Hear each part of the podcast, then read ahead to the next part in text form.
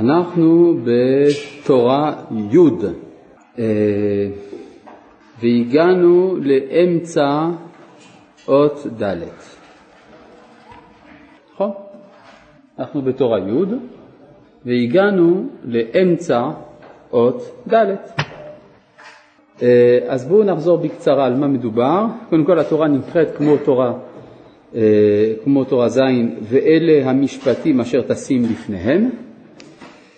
וכאן אנחנו דנים במשפטים מבחינה אחרת לגמרי ממה שדיברנו בתורה הקודמת. בתורה הקודמת דיברנו על הערך של התפילה, שהתפילה היא מזינה את הצדיק ועל ידי שאדם דבק בצדיק אז הוא גם קונה את כוח התפילה ומכוח, וגם מחיה את כוח התורה שבו וכו'. כל זה מדובר היה בעבודה פרטית. כאן אנחנו מדברים על משהו הרבה הרבה יותר רחב. אנחנו דנים באופן הפעולה של דעת אלוהים באנושות כולה. אז בואו נחזור בקצרה, מהר, על הפסקאות הראשונות. כשיש חס ושלום דינים על ישראל, על ידי ריקודים ומחיית כף נעשה המתקת הדינים, שזה דבר שצריך לברר אותו, התחלנו קצת לדבר עליו. מה זה הריקודים ומה זה תקיעת כף. כי עיקר גדולתו של הקדוש ברוך הוא הוא שגם הגויים ידעו שיש אלוהים שליט ומושל. כמובן בזוהר, בפרשת יתרו, כד עתה יתרו ואמר כי עתה האמת היא שהמילה כי היא מיותרת, עתה ידעתי כי גדול השם מכל האלוהים, כדין אז התייקר והתעלה, כלומר נתכבד ונתעלה, שמע עילה השם העליון. כלומר, הדאגה העיקרית השוכנת בליבו של הצדיק זה מדוע יש, מדוע אין דעת אלוהים בעולם כולו, באנושות כולה. והתשובה היא בגלל שצריך ללמד. כן, הרי איך ידעו אומות העולם שיש אלוהים אם לא נלמד אותם? השאלה היא איך נלמד אותם. אז אה, מה שמקובל לחשוב זה שכדי ללמד את אומות העולם צריך לדבר איתם על הקדוש ברוך הוא כמו שהם מכירים אותו, דהיינו אלוהי הטבע. וזה בדיוק ההפך הגמור ממה שאומר רב נחמן. אנחנו לא צריכים ללמד את הגויים מיהו אלוהי הטבע, כי ברגע שהם לומדים מי זה אלוהי הטבע הם פוגשים סוג של חוויה פגאנית, עבודה זרה. בסופו של דבר, אנחנו מכירים את הקדוש ברוך הוא אמנם אנחנו בני ישראל יודעים שהשם הוא אלוהי הכל, אבל אומות העולם אינם מכירים את הקדוש ברוך הוא דרך הטבע. אז איך הם מכירים אותו? דרך היותו אלוהי האדם. כלומר, דרך החוויה של האנושיות. האנושיות היא התעלות מעל הטבע, ודרך נפש האדם המתעלה מעל הטבע, הגויים יכולים לדעת את השם. ובמה אנחנו רואים שהאדם מתעלה מעל הטבע? דרך התרבות. ומה בתרבות הוא מיוחד לאדם? הבית. הבית והחיים העירוניים, חיי העיר, שיש בהם ניתוק של האדם מן הטבע, יצירה של נורמות חדשות שהטבע לא, לא מספק אותן. הרי הטבע מספק את חוקי הג'ונגל, איננו מספק את חיי החברה האנושית. אם כן, כאשר הגויים נפגשים מתבוננים בעיר ובבית, הם רואים את הייחוד של הנפש האנושית, ומתוך כך יכולים להכיר את אלוהים. מצאנו דבר דומה לזה אצל הגויים, למשל, נביא דוגמה שהיא לכאורה קצת רחוקה מרב נחמן, אבל היא אמיתית. היה גוי אחד בשם דקארט, שהוא היה מאוד מודע לזה שיש הבדל טרנסצנדנטי בין האדם לבין, הבה, לבין הבהמה. כן, נבדלות מוחלטת בין האדם לבין הבהמה, עד כדי כך שהוא סבר שאין לבהמות רגשות. כי הוא אמר, רגשות זה אנושי, אז אין לבהמות רגשות, ולכן גם כשאני אה, מכאיב לבהמה והיא צועקת, בעצם זה כמו אור התוף כשמכים בו. כן, עד כדי כך הגיע אצלם הרעיון של הטרנסצנדנטיות של האדם, זה כמובן שטות, תורת משה מתנגדת לזה, צער בעלי חיים דאורייתא לפי רוב הפוסקים, אבל על כל פנים אצל הגוי הזה הייתה הרגשה שהאדם זה יצירה מיוחדת. דרך התבוננות במעמקי נפש האדם הוא גם הגיע למציאות האלוהים מתוך התבוננות במעמקי נפשו.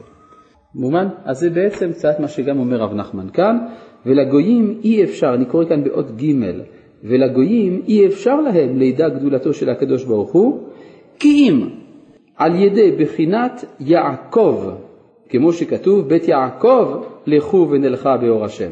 כי הוא גילה אלוהותו של הקדוש ברוך הוא יותר משאר האבות. כן, אל תחשוב שאברהם לימד את העולם כולו שיש אלוהים. זה חידוש. נכון, אברהם ניסה, אבל זה נכשל. הוא נכשל, הוא לא הצליח. מה שאין כן יעקב הצליח. מה הוא אומר? כי הוא גילה אלוהותו של הקדוש ברוך הוא יותר משאר האבות, כי אברהם קראהו הר. מי יכול להגיע להר? הר זה גבוה מדי, קשה מאוד לתפוס הר. ויצחק קראו שדה. שדה הוא יותר מושג ונצרך לעולם מהר.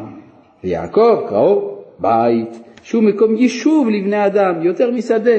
היינו שיעקב קרא את מקום בית המקדש, שהוא מקום התפילה, בית שהוא מקום יישוב לבני אדם. כלומר, הגויים רוצים להתפלל לאלוהי ישראל, איך הם יכולים לעשות את זה? דווקא דרך בחינת בית. כי העלה את התפילה, יעקב, כן? העלה את התפילה מהר ושדה לבחינת בית, שיש בו תפיסה לבני אדם יותר מהר ושדה, כי בבחינת בית יש גם לגויים השגה, כמו שכתוב, כי ביתי בית תפילה יקרא לכל העמים, ברוך אתה אדוני אלוהים לך העולם שהכל יבוא. ולכן יש נטייה אצל הגויים לעשות בתים כדי לעבוד את האלוהים. הם רוצים לפגוש את אלוהים דרך בתים, יש דבר כזה. וכשהוא בבחינת בית, כדי, אז התייקר שמה עילה, כלומר מתכבד שם עליון. וזהו פירוש. כלומר, אפשר לומר שיעקב, אם כן, עשה את הדת אלוהים ידידותית למשתמש, על ידי שהוא מכניס את זה לתוך בית. אלא מה תגידו לי, יש גויים שעולים אל ההרים גבוהים, ויש גויים שיוצאים אל השדה כדי לפגוש את אלוהים. נכון? יש. אז אה, איך הוא אומר שדווקא דרך בית הם פוגשים? נכון. אבל אותם גויים שפוגשים את האלוהים דרך ההר ודרך השדה, הם פוגשים את האלוהות שבהר. כלומר, הם בסופו של דבר הופכים להיות פנתאיסטים, הם מגלים את האלוהי שבטבע, הם אינם מגלים את האלוהי המתעלה מעל הטבע. ומה שאין כן, הגויים כשהם מתכנסים לתוך בית, יש להם איזו התחלה של אינטואיציה של דעת אלוהים בבחינת בית. וזהו פירוש, גדול השם ומהולל מאוד. כלומר, מתי גדול השם? כשהוא מהולל מאוד. מסתרה דמוטה, שהוא בחינת גויים, על פסוק והנה טוב מאוד. כמו שאמרו חז"ל פסוק והנה טוב מאוד, מאוד זה מלאך המוות. אז זאת אומרת, גדול השם ומהולל כשהוא מצד המאוד, מאוד זה הגויים, כי זה סתרא דמוטה. כשהוא מהולל מהם, אז היו גדול. כי אז, כי הוא עיקר גדולתו. ומתי הוא מהולל מהם?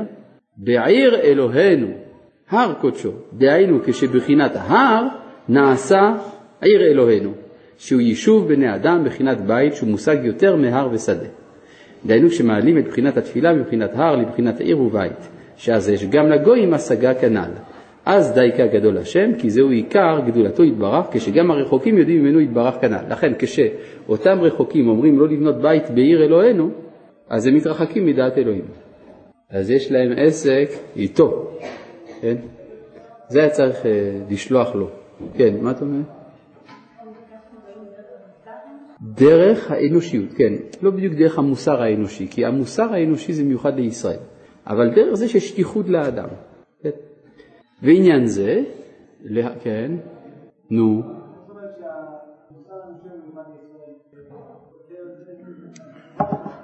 לא, מה שאמרתי שהמוסר האנושי מיוחד לישראל, לא התכוונתי שאין מוסר אצל האומות כלל, זאת לא הייתה כוונתי, אלא כוונתי הייתה שלדעת כלומר, לראות את הייחודיות של האדם מצד היותו בעל מוסר, ומתוך כך להכיר את האלוה בתור מי שמצווה על המוסר, זה מיוחד לישראל.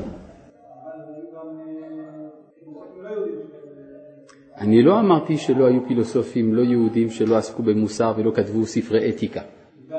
לא, אבל לא, לא זאת הייתה כוונתי. מה? אה? דרך שם אפשר להשיג את האלוהות, זה אני לא ראיתי אצלם דבר כזה. לא ראיתי אצל הגויים מי שיאמר שדעת אלוהים עוברת דרך ההכרה המוסרית. זה אני לא ראיתי. אתה מדבר על קאנט. כן, טוב, את קאנט שאלו, האם אם לא היית גדל בין נוצרים, האם היית אומר את זה? אולי הייתה לו תשובה, איך הוא יכול לדעת? זאת אומרת, לא, באמת, זאת אומרת, כיוון שהוא גדל בין נוצרים, והנוצרים ספגו מישראל שאלוהים מתגלה דרך המוסר, אז אין פלא שקם איזה פילוסוף אחרי אלפיים שנה והוא אומר, אתם יודעים, כדי לדעת את אלוהים צריך להיות מוסרי, באמת. התעוררת עכשיו? כן. אגב, זה לא עבד, זה לא הלך לו. הוא אמר שכדי לדעת שהמוסר מחייב, צריך פשוט ללכת אחרי התבונה. הרי זה צו קטגורי של התבונה להיות מוסרי, ולכן אם אתה תהיה אה, מספיק חכם, אתה גם תהיה מוסרי. והראיה, אני, עמנואל קאנט, אני גרמני מאוד מאוד חכם, ואני גם מוסרי. ומכיוון שהגרמנים הם העם החכם ביותר בעולם, שהרי הם הולידו פילוסוף גדול כמוני, די בכך שכולם יהיו גדולים בחוכמה ויאמצו את השיטה הקנטיאנית, כדי שגרמניה תהפוך למדינה המוסרית ביותר בעולם. לא, הוא אדרבה, הוא היה סבור שבטוח שהם יאמצו, כיוון שהם כל כך חכמים. לא ייתכן שעם כל כך חכם לא יאמץ את החוכמה של כאן. ומכאן שעתידה גרמניה להיות האור המוסרי שיאיר על כל העולם כולו. והלך. טוב. כן. אה, מה זה להעלות את התפילה מבחינת הר ושדה לבחינת בית? זאת אומרת, לגלות שדרך נפש האדם מכירים מי שאמר והיה העולם. זה הכוונה. זה בחינה שגם הגויים יכולים להכיר. דווקא על ידי שהם מתגברים על הברבריות הטבעית. כי אצל הגויים כל זמן שהם ברברים, אז הם עובדי אלילים, הם לא יודעים את השם. כן. ועניין זה להעלות התפילה מבחינת הר ושדה מבחינת בית מבחינת עיר אלוהינו כדי שיתגלה מלכותו גם לגויים, שיהיה להם גם כן השגה בלהותו יתברך שמו, אי אפשר להיעשות כי אם על ידי צדיקי הדור. כלומר, איך תדע את הקדוש ברוך הוא דרך הבית שהוא מקום בני, יישוב בני אדם? צריך בני אדם הראויים להיות אדם. איפה יש בני אדם שראויים להיות אדם? היהודים, אבל לא סתם יהודים, יהודים צדיקי הדור. אה, שמה אתה פוגש צלם אלוהים שבאדם. אבל בלי זה אתה לא יודע, האדם הוא סך הכל לפי שיטתך, והגלוי על פני השטח, קוף משוכלל, נכון? ואז אתה לא, אתה לא רואה באדם משהו שהוא נבדל, שאתה יכול להגיד, פה זה למעלה מהטבע. אבל אם אתה פוגש את צדיקי הדור, אתה רואה את זה. כמו שאמר הנרי חיינה, שכשהוא היה צעיר, הוא הוקסם על ידי היוונים, בגלל שהוא ראה ביוונים את האדם האידיאלי. אבל כשהוא הזקין, הוא הבין שהיוונים היו סך הכל רק ילדים, והוא הבין שהיהודים היו בני אדם. ככה הוא כותב. ואחרי הוא חזר בתשובה בסוף ימיו, הוא אפילו כתב שיר יפה מאוד על הצ'ון של שבת. הנרי חיינה, יש לו, יש לו שיר, שיר שהוא כתב, אני לא זוכר, זה נקרא הצ'ונט אני חושב, הצ'ולן זה משהו לא באמת, הוא כתב שיר הלל לצ'ולן, כן, מעניין. טוב, אה, כמו שאמרו חז"ל, אז צריך ללכת לצדיקי הדור, כמו שאמרו חז"ל, מי שיש לו חולה בתוך ביתו. אגב, היה למשל בזמן, אה, בימי הביניים, בתקופת אה, קרל הגדול, אני חושב, היה איזה כומר ששלחו אותו לרגל אצל היהודים. רצו לדעת אה, מה, מה קורה אצל היהודים, רצו לתפוס אותם באיזה משהו לא בסדר וכו', אז שלחו אותו כמרגל. ואותו כומר בסוף התגייר וקיבל שמו, שם בשם אלעזר, הוא עבר לספרד כדי לברוח מן הכנסייה וכדומה. זה היה באותם הימים שהיה יותר בטוח מן הכנסייה בספרד מאשר בצרפת.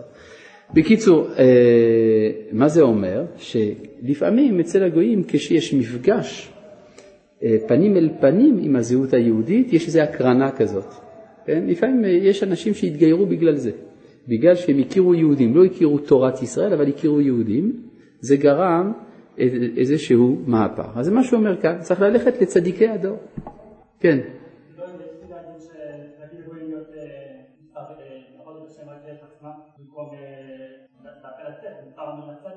אני לא מבין מה שאתה אומר. אתה אומר שהגויים יעבדו את השם דרך האדם. אתה רואה בזה אגואיזם. ההפך, כי מה זה האדם? אתה פוגש את האחר באדם. לעומת זה, אם אתה בהר ושדה, אתה פוגש רק את עצמך. זה בדיוק העניין. כאשר אני רואה שקיעת חמה מרהיבה, אז יש כאן התפעלות. אבל עם מי אני מדבר? עם עצמי. כי כשהעץ הוא ירוק, מה אכפת לו לים שהעץ הוא ירוק? מה שאין כן, כאשר אני פוגש את הפנים של האדם, אני פוגש את הזולת. ועל זה נאמר, ואהבת לרעך כמוך, אני השם. לא אמרתי שיעבדו דרך עצמם, אלא דרך האדם. האדם זה הזולת. ויפוקי מדברי הגוי שאמר, הגהינם זה הזולת. כן, סרטר אמר את זה. כן? מה? מה קשה לך? לא הבנתי. כאילו שיש פה ביקורת על אברהם ויצחק? אין פה שום ביקורת על אברהם ויצחק. למה אין פה שום ביקורת? אני במקום אברהם הייתי עושה אותו דבר. במקום יצחק הייתי עושה אותו דבר. אדרבה, לנו יש משמעות עבור זה. זאת אומרת, דרך אברהם ויצחק למדנו שהשם הוא הר ושדה, אבל אומות העולם לא ידעו.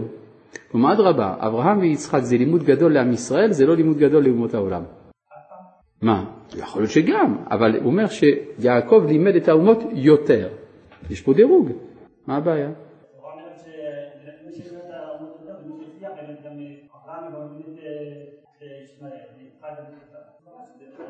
אתה אומר, ש... 아, אתה אומר שאברהם ויצחק הצליחו יותר, שהרי אברהם העמיד את ישמעאל ויצחק את עשיו והם הקימו את הנצרות ואת האסלאם. זאת השאלה? תשובה, מתי הם הקימו את הנצרות ואת האסלאם? אחרי שיעקב עשה את העבודה. מובן מה שאני אומר? זאת אומרת...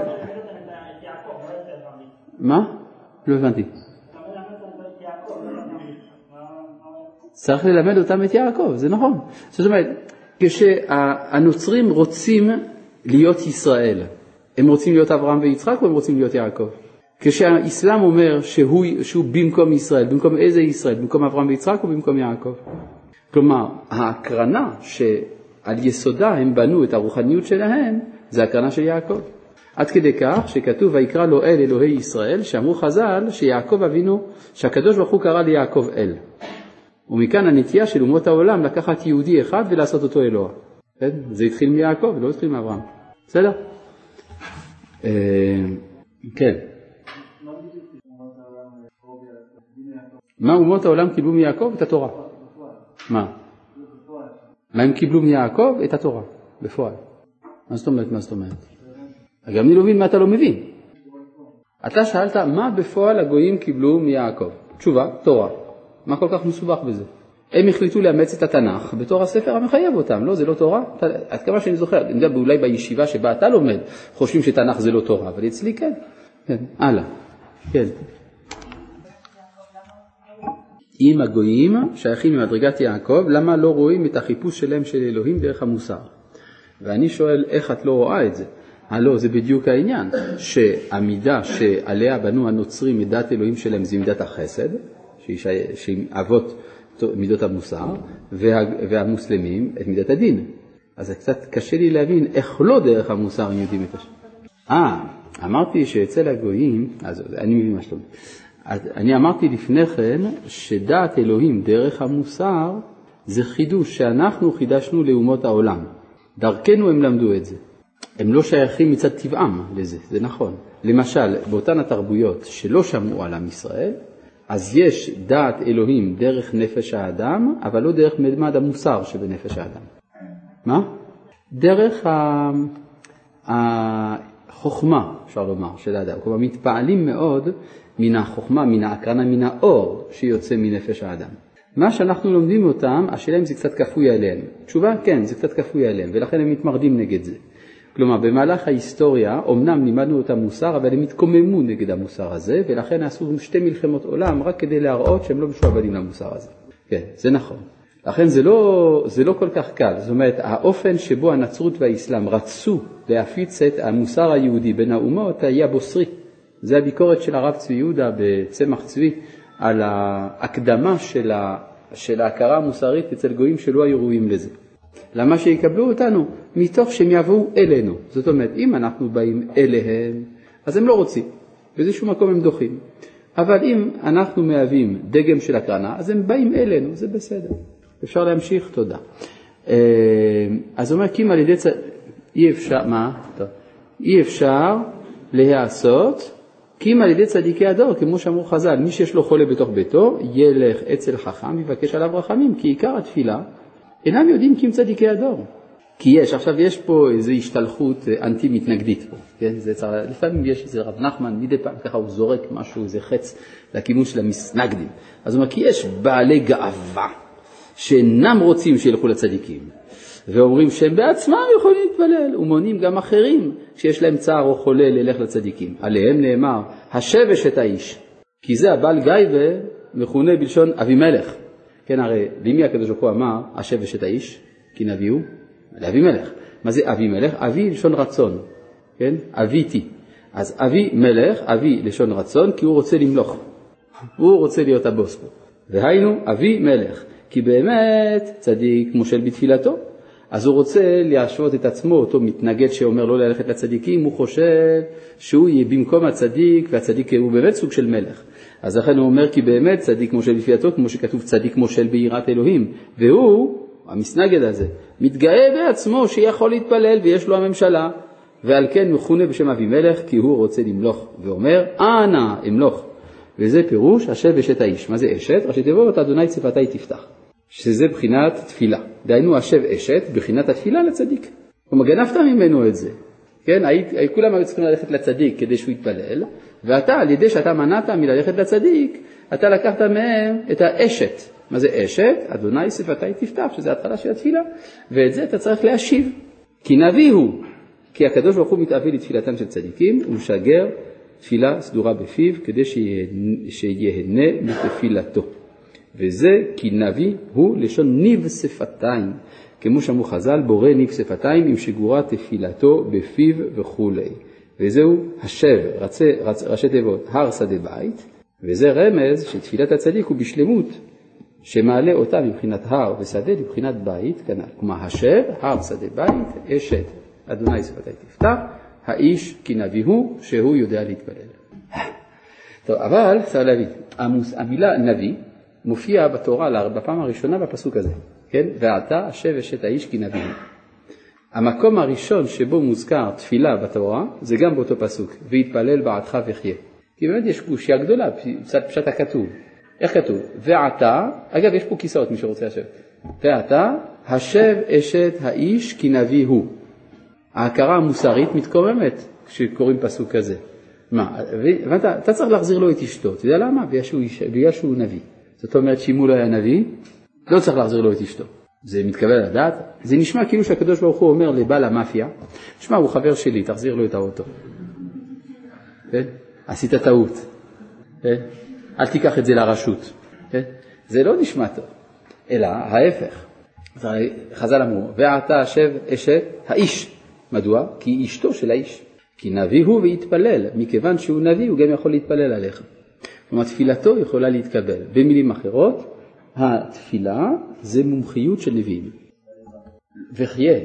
זאת אומרת, כי הרי אומר, וידע כי אם אינך משיב כי מות תמות. זאת אומרת, אז כל, כל, כל חלקי הפסוק, הפסוק קשורים זה בזה. כלומר, ועתה שבשת האיש כי אשתו של האיש, כי נביא הוא ויתפלל בעדך וחיה, כי אם אתה לא תשיב, מות תמות. ברור? זה ככה ברור. מה? מדוע במקרה הראשון עם פרעה לא היה צריך להתפלל? נכון, נכון. אני מת לענות לך על זה. למה אני לא אעשה את זה? תגיד. תגיד, תגיד, למה אני לא אעשה את זה? כי זה לא קשור לשיעור. בסדר? אוקיי. הוא שואל מדוע אצל פרעה לא היה אותו סיפור כשהוא חטף את שרה שיתפלל בעדו וכולי. כן? אמרתי שאני מת לענות לו על השאלה הזאת, ומדוע אני לא אעשה את זה? כי זה לא קשור, יפה. אבל אני לא גמרתי מהנושא של התפילה והנבואה, כן, מה אתה רוצה, נו?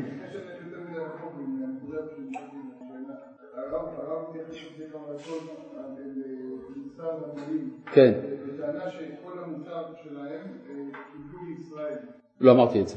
אני לא אמרתי שהמוסר של הגויים בא מישראל, בשום אופן. אני לא אמרתי את זה. זה לא מה שאני אמרתי. אני אמרתי משהו אחר, שהידיעה שדעת אלוהים היא דרך מידה מוסרית, זה הם קיבלו מאיתנו. זה לא מה שאני אמרתי. השאלה היא, מי זה האלוהים עבור הגויים? עד שהופיעה הנצרות, הם סברו שהאלוהים זה מי שחזק. לא, זה כלומר, המוסריות איננה המאפיין של הקשר עם האלוהות. ככה הם סברו. עם ישראל לימד אותם שדעת אלוהים זה עובר דרך מידה מן המידות המוסריות. אלא מה? שהם לא למדו את המוסר השלם של ישראל, שזה איחוד המידות. אז הם לקחו, הם הפרידו את המידות. זה לקח את החסד, זה לקח את הדין. בסדר? זה מה שאני אמרתי. אין בעד מה. לא, זה בסדר גמור, כיוון שהשאלה הייתה בנושא של השיעור, אדרבה, אנחנו פתוחים לכל דיאלוג בנושא הזה. עכשיו, בואו נחזור לנושא. אה, הנבואה, לפי מה שאנחנו רואים כאן, זה מומחיות של הנביאים. כלומר, בניגוד לתפיסה הדתית המקובלת, שהתפילה היא דבר טבעי, מתבקש, אנחנו רואים שהתפילה בתנ"ך הייתה פררוגטיבה, כלומר איזושהי זכות ייחודית של הנביאים בלבד. מי שלא היה נביא לא יכול היה להתפלל. ולכן כשאנחנו רואים מישהו שיודע להתפלל, אנחנו מבינים שייתכן מאוד שהוא נביא. לכן הגמרא מספרת שכאשר אה, רבי חנינא בן דוסה היה מתפלל והיה אומר האם אותו חולה שאליו הוא התפלל יחיה או ימות, שאלו אותו, נביא אתה? מעניין, מה זה השאלה הזאת ששאלו אותו, וכי נביא אתה? האם התכוונו ברצינות או לא התכוונו ברצינות? ברור שהתכוונו ברצינות, חשוב אולי, אם רבי חנינא בן דוסה יודע את סוד התפילה, אז אולי הוא נביא. זה, זה הדבר הראשון שצריך לברר, אולי אתה נביא. אחר כך הוא באמת הסביר להם שהוא לא נביא. אז מה הוא כן? מקובל. כן? הוא אמר, אלא כך מקובל אני מרבותיי, למדתי קבלה אצל רבותיי, ולכן אני גם יודע את סוד התפילה, שאם שגורה תפילתי בפי, יודע אני שהחולה הזה יחיה, ואם לא, שהוא ימות. זאת אומרת שהמקובלים הם המשך הנבואה, ולכן הם גם נקראים מקובלים. למה לא קוראים להם קבליים, כמו קבליסטים, כמו שאומרים בלועזית, או מקבלים, אם, אם הם בעלי תורת הקבלה. קבלה זה דבר שמקבלים, אז היית צריך לקרוא להם מקבלים. למה אתה קורא להם מקובלים? מקובל הכוונה שהתפילה שלו מקובלת. כלומר, הוא מקובל בתפילתו. כלומר, הוא יודע לרצות את בוראו. איך הוא יודע? כי שרידי הנבואה עדיין נמצאים אצלו. ולכן, רק הנביא שידע להתפלל, הוא יכול היה להתפלל, וגם המקובל שהוא המשך של הדבר הזה. לכן זה מה שהוא אומר כאן, שהקדוש ברוך הוא מתאבל לתפילתם של צדיקים, הוא משגר תפילה סדורה בפיו כדי שיהנה מתפילתו. וזהו כי נביא הוא לשון ניב שפתיים. המומחיות של הנביא מתגלה בתפילה. עד כאן מובן? כמו שאמרו חז"ל, בורא ניב שפתיים עם שגורת תפילתו בפיו וכולי. כן. אני חוזר על שאלתך היפה כל כך. אתם רואים, שאלות טובות. אה, לכאורה, הנבואה והתפילה זה ההפך אחד מהשני, שהרי הנבואה זה גילוי רצון השם ממעלה למטה, והנה התפילה זה ממטה למעלה. עד כאן שאלתך. כלומר, אתה מגלה בזה שהתפילה זה גם כן ממעלה למטה. כלומר, כשהקדוש ברוך הוא פונה אלינו, אז אנחנו גם יכולים להשיב לו. כלומר, אני יכול להשיב לו תשובה. אבל אם, אם מעולם הקדוש ברוך הוא לא פנה אליי, איך אני אפנה אליו? מובן? ולכן, הנחת היסוד שיש מאחורי העובדה שאדם מתפלל זה שהוא קודם כל היה נביא. זה הלכה בשולחן ערוך אגב, אני לא ממציא. שולחן ערוך מפורש שרק נביאים יכולים להתפלל, זה באורח חיים סימן צדיק ח'. בהלכות הכנה לתפילה, ובו חמישה סעיפים, ששם כתוב שאדם צריך להסיר מליבו כל הדברים שטורדים אותו מן התפילה, ולהפשיט את העולם מעליו, וכך היו החסידים הראשונים עושים שהיו יושבים ומתבודדים עד שהיו מגיעים קרוב למעלה הנבואה. כך כתוב בשולחן ערוך. עכשיו דבר, מה? רגע, בואו נראה קודם כל מה כתוב. שהיו מגיעים קרוב למעלת הנבואה. איך אני יודע שהגעתי קרוב למעלת הנבואה? אני יכול לדעת את זה רק אם פעם אחת בחיי התנבאתי ממש, ואז כשזה חוזר, אפילו קרוב, אני יודע שאני קרוב. אבל אם מעולם לא התנבאתי, איך אני יכול להתפלל? עכשיו, שמה תאמר? אז מי שלא יודע, לא יכול, נכון? בואו נבדוק, מה המקור של השולחן ערוך? משנה, זה משנה במסכת הברכות. אין עומדין להתפלל אלא מתוך כובד ראש, חסידים הראשונים היו יושבים שעה אחת ומתבודדים, ומית, לא, ומית, אה? לא, לא, לא, היה שוהים שעה אחת כדי שיכוונו ליבם למקום. זה המשנה. השולחן ערוך מסביר לך למה מתכוונת המשנה? מעלת הנבואה. זאת אומרת, עכשיו, מה, מה תחילת המשנה? אין עומדין. מה זה אין עומדין? זה איסור. אין עומדים להתפלל אלא. במילים אחרות, אם אתה לא יודע להיות נביא, אתה לא יכול להתפלל. מובן? זה הלכה. אה?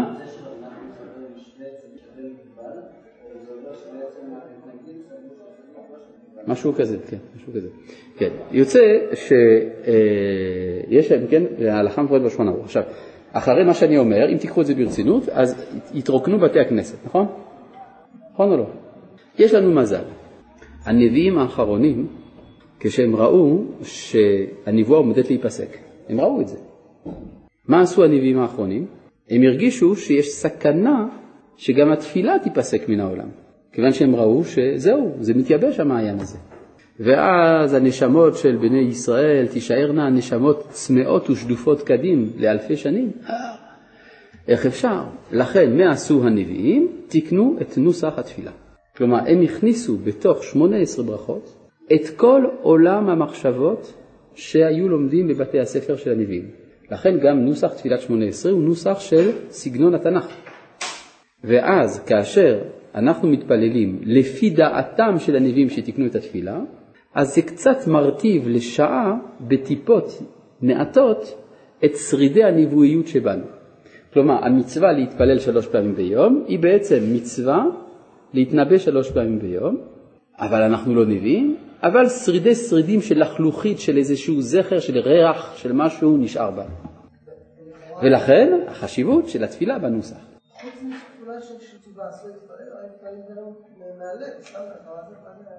אתה שואל, אה, איזה מותק של שאלה. אתה אומר, אם ככה, אסור להתפלל, לפי זה כל תפילה אחרת שיוצאת מהלב, איך אפשר? כן? אני אקשה עליך עוד יותר. והלא רבי נחמן ברסלב, שאנחנו לומדים עכשיו את תורתו, הוא בעצמו אומר שצריך אדם לפנות אל הקדוש ברוך הוא לדבר איתו בלשון אשכנז המורגל בינינו. אוי תת זיסר. כן? מה, אתה לא יודע יידיש? טוב, אז בקיצור? אז תלמד קודם, צריך לדעת איך להתפלל לקדוש ברוך הוא, כן? אז, אה, אז, אה, אז, אז איך אפשר? הוא אומר דווקא לדבר עם ריבונו של עולם, להגיד כל מה שעובר עליו וכולי, בהתבודדות וכולי, נכון? תשובה, למי מופנית התפילה היוצאת מן הלב? מי זה אליו? אתה עושה לי עם האצבע, ואליו. בינתיים אני רואה את התקרה פה. אה? מי זה הקדוש ברוך הוא? מי שפגשתי בתפילה של אנשי כנסת הגדולה.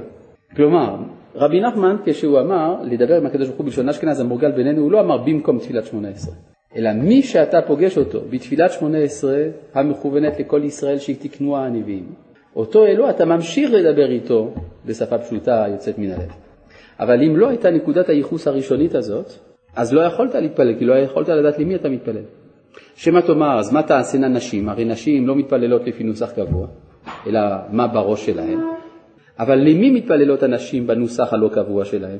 למי שבעליהן, או השידוך שלהן, מתפלל אליו בבית הכנסת בנוסח הקבוע של הנביאים. כלומר, בסופו של דבר יש נקודת יסוד שממנה יש גלי התפשטות, מובן? מה שאין כן התפילה הספונטנית שהיא באה במקום התפילה של הנביאים, היא מסוכנת, לך תדע איזה אלילות מעורבת בדבר הזה. מובן? הלאה. אה, אבל אלו הבעלי הגאווה, בואו נמשיך, כן? אבל אלו הבעלי, צריך לקרוא את זה כמו בסגנון שלו, בעלי גייבה, כן? בעלי גייבה. כן. אה, מעכבים תאוותו של השם יתברך.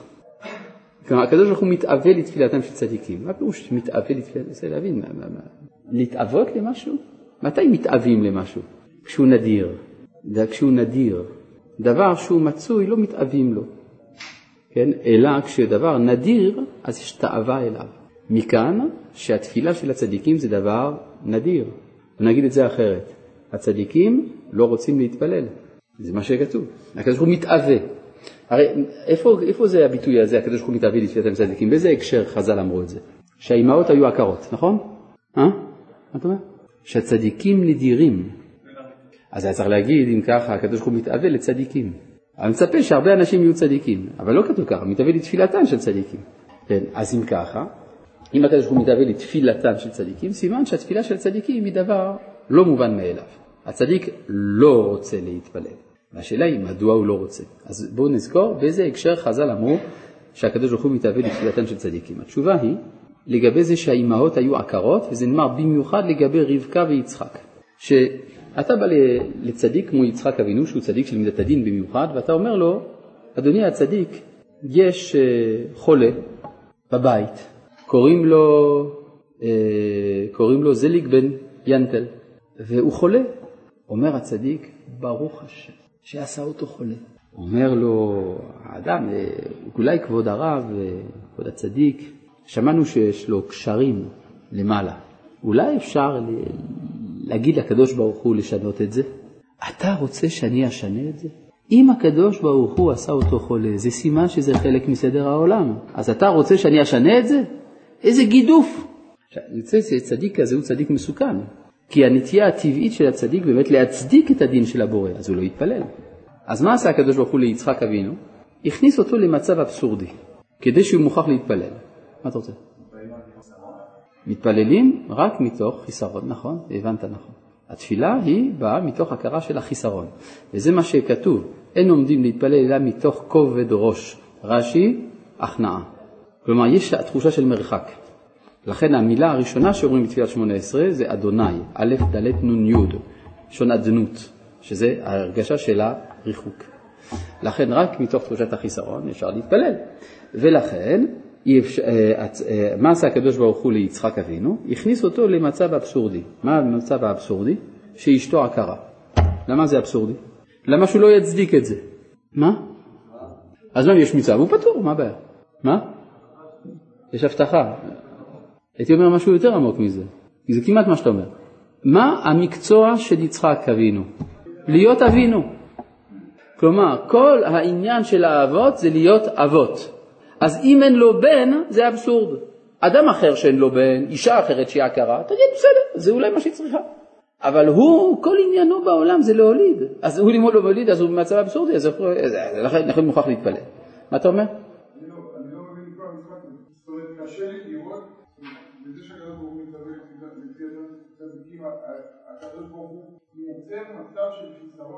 הקדוש ברוך הוא כולו שפע. וצריך לגרום לבן אדם צער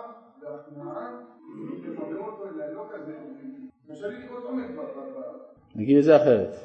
ותפילת ישרים רצונו. כלומר, הוא רוצה שהשפע שהוא נותן לעולם יעבור דרך יוזמת האדם. היוזמות יכולות להיות בהרבה בחינות. אחת הבחינות זה הבחינה הרוחנית, שהוא יתפלל. כלומר, זה זכות, זה זכות שהקדוש ברוך הוא מזכה את האדם להיות שותף בהשלמת מעשה בראשית על ידי תפילתו. אז היה צריך לגלות את זה.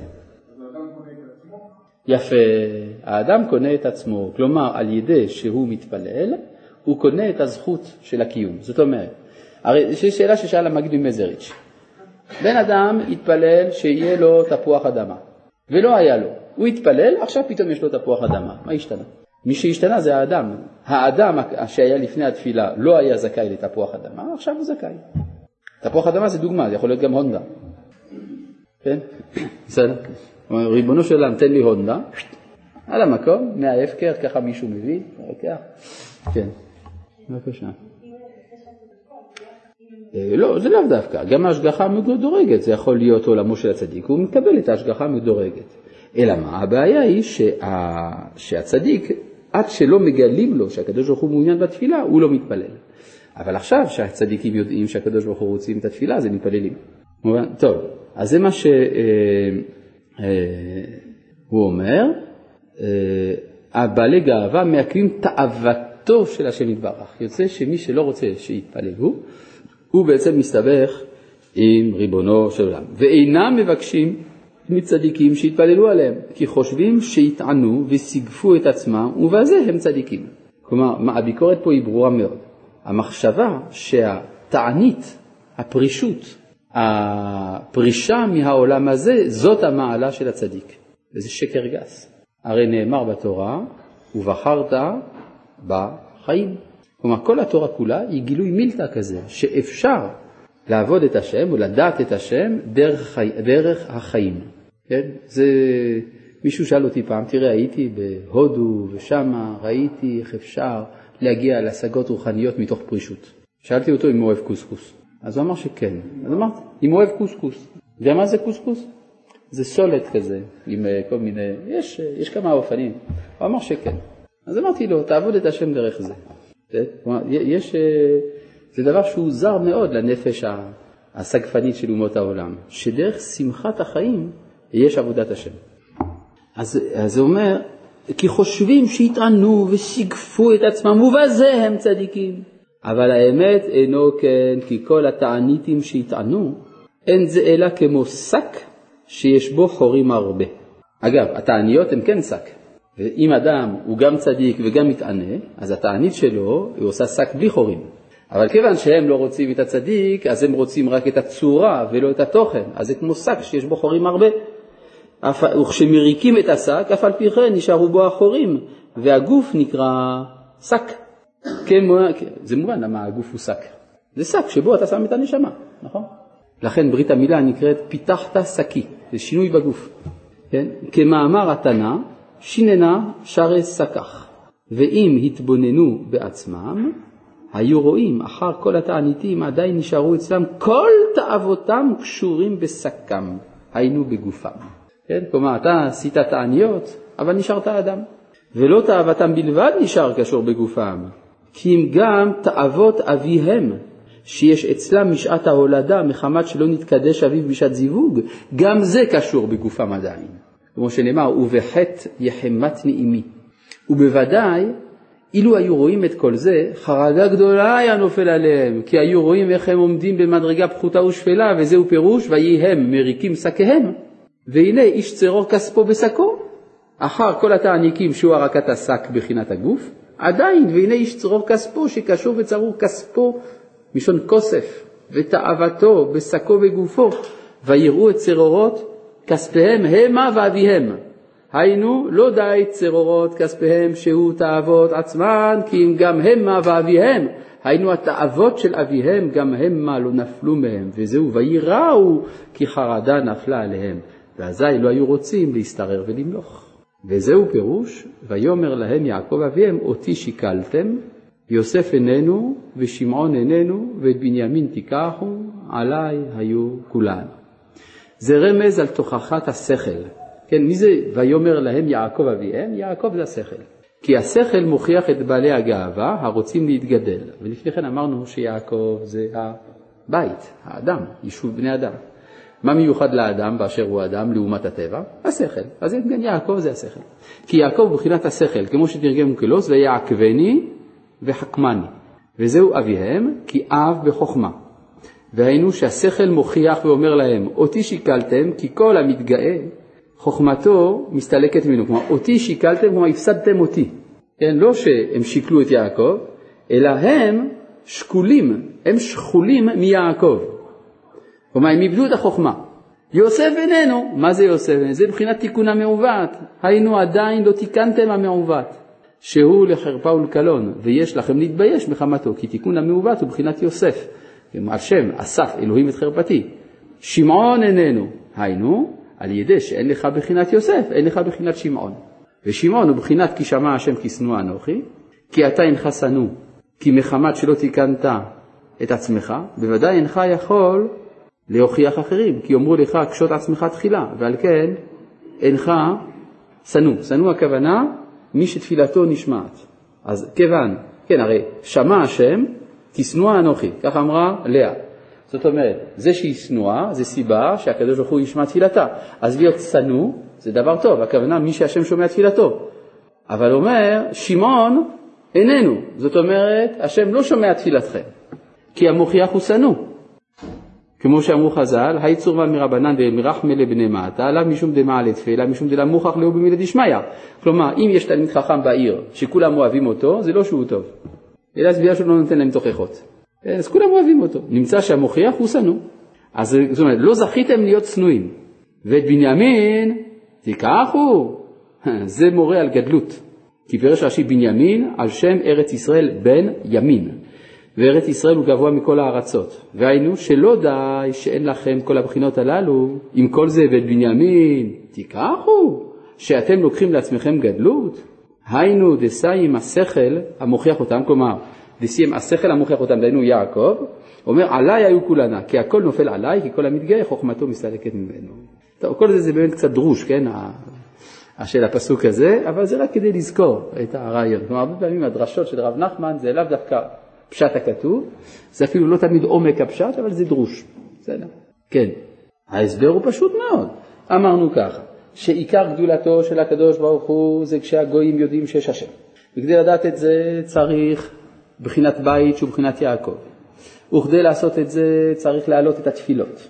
ואי אפשר להעלות את התפילות אלא על ידי צדיקי הדור, ולכן, ולא כמו אלה המתנגדים לצדיק שאינם רוצים שהצדיק, שילכו לצדיק כדי שיתפלל, ולכן עליהם, שאותם בעלי גאווה, עליהם נאמר השבש את האיש כי נביאו,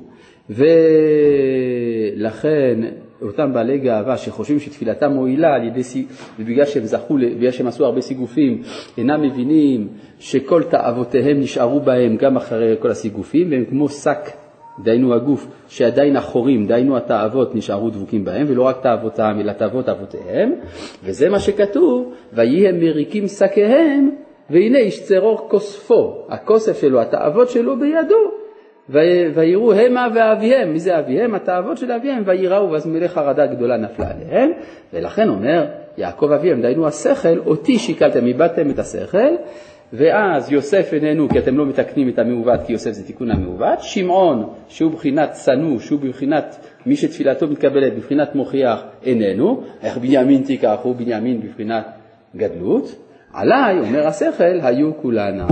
הכל חוזר אליי, כיוון שאתם הפסדתם את הכל. זהו, זה פשוט. לא, בדרך אגב הוא גם יצא נגד בעלי הגאווה, כן? הוא לא גמר את התוירה שלו, בסדר? בדרך אגב, אם כבר, הוא זרק משהו נגד בעלי הגאווה, זה גם טוב. והעצה היא הוצע לבטל הגאווה שהיא עבודה זרה, כמו שאמרו תאהבת השם כל גבלב. העיקר הוא על ידי התקרבות לצדיקים. כלומר, החטא הוא ההתרחקות לצדיקים, אז התיקון זה התקרבות לצדיקים, כמובן בתיקונים, בתרועה, דאי הוא רוחה, יתעביר אל אחר. כלומר, על ידי התרועה שנקראת רוח, כן, התרועה שמריעים בשופר, אז עובר מהעולם אל אחר. כן, השם אחד, כתוב לא תשתחווה לאל אחר. שזה בחינת סטרה אחת, בחינת גאווה, בחינת עבודה זרה. וצדיק הוא בחינת רוחה, כמו שכתוב, איש אשר רוח בו, ועל ידו נכנע רוח גבוה אל אחר, ונעשה מאחר אחד. כלומר, השם אלוהינו השם אחד, כתוב בדלת גדולה. ואילו לא תשתחווה לאל אחר, כתוב ברש גדולה. אז המטרה היא להפוך את הרש לדלת. כן? כי הוא קוצה דאות יוד. הקוץ שמאחורי האות סליחה, דעות ד', סליחה, בסוף הד', מאחורי הד', שהופך את הרש לד', שממנו ד' רוחות, כמו שכתוב, כה אמר השם מארבע רוחות, בואי הרוח, והרי רוח זה הצדיק, וזה לשון תרועה, לשון תרועם בשבט ברזל, כי הוא משבר רוח גבוה אל אחר כפירות. וזה בחינת ריקודין ומחיות כף, ואת זה נראה בעזרת השם הפעם הבאה. שלום.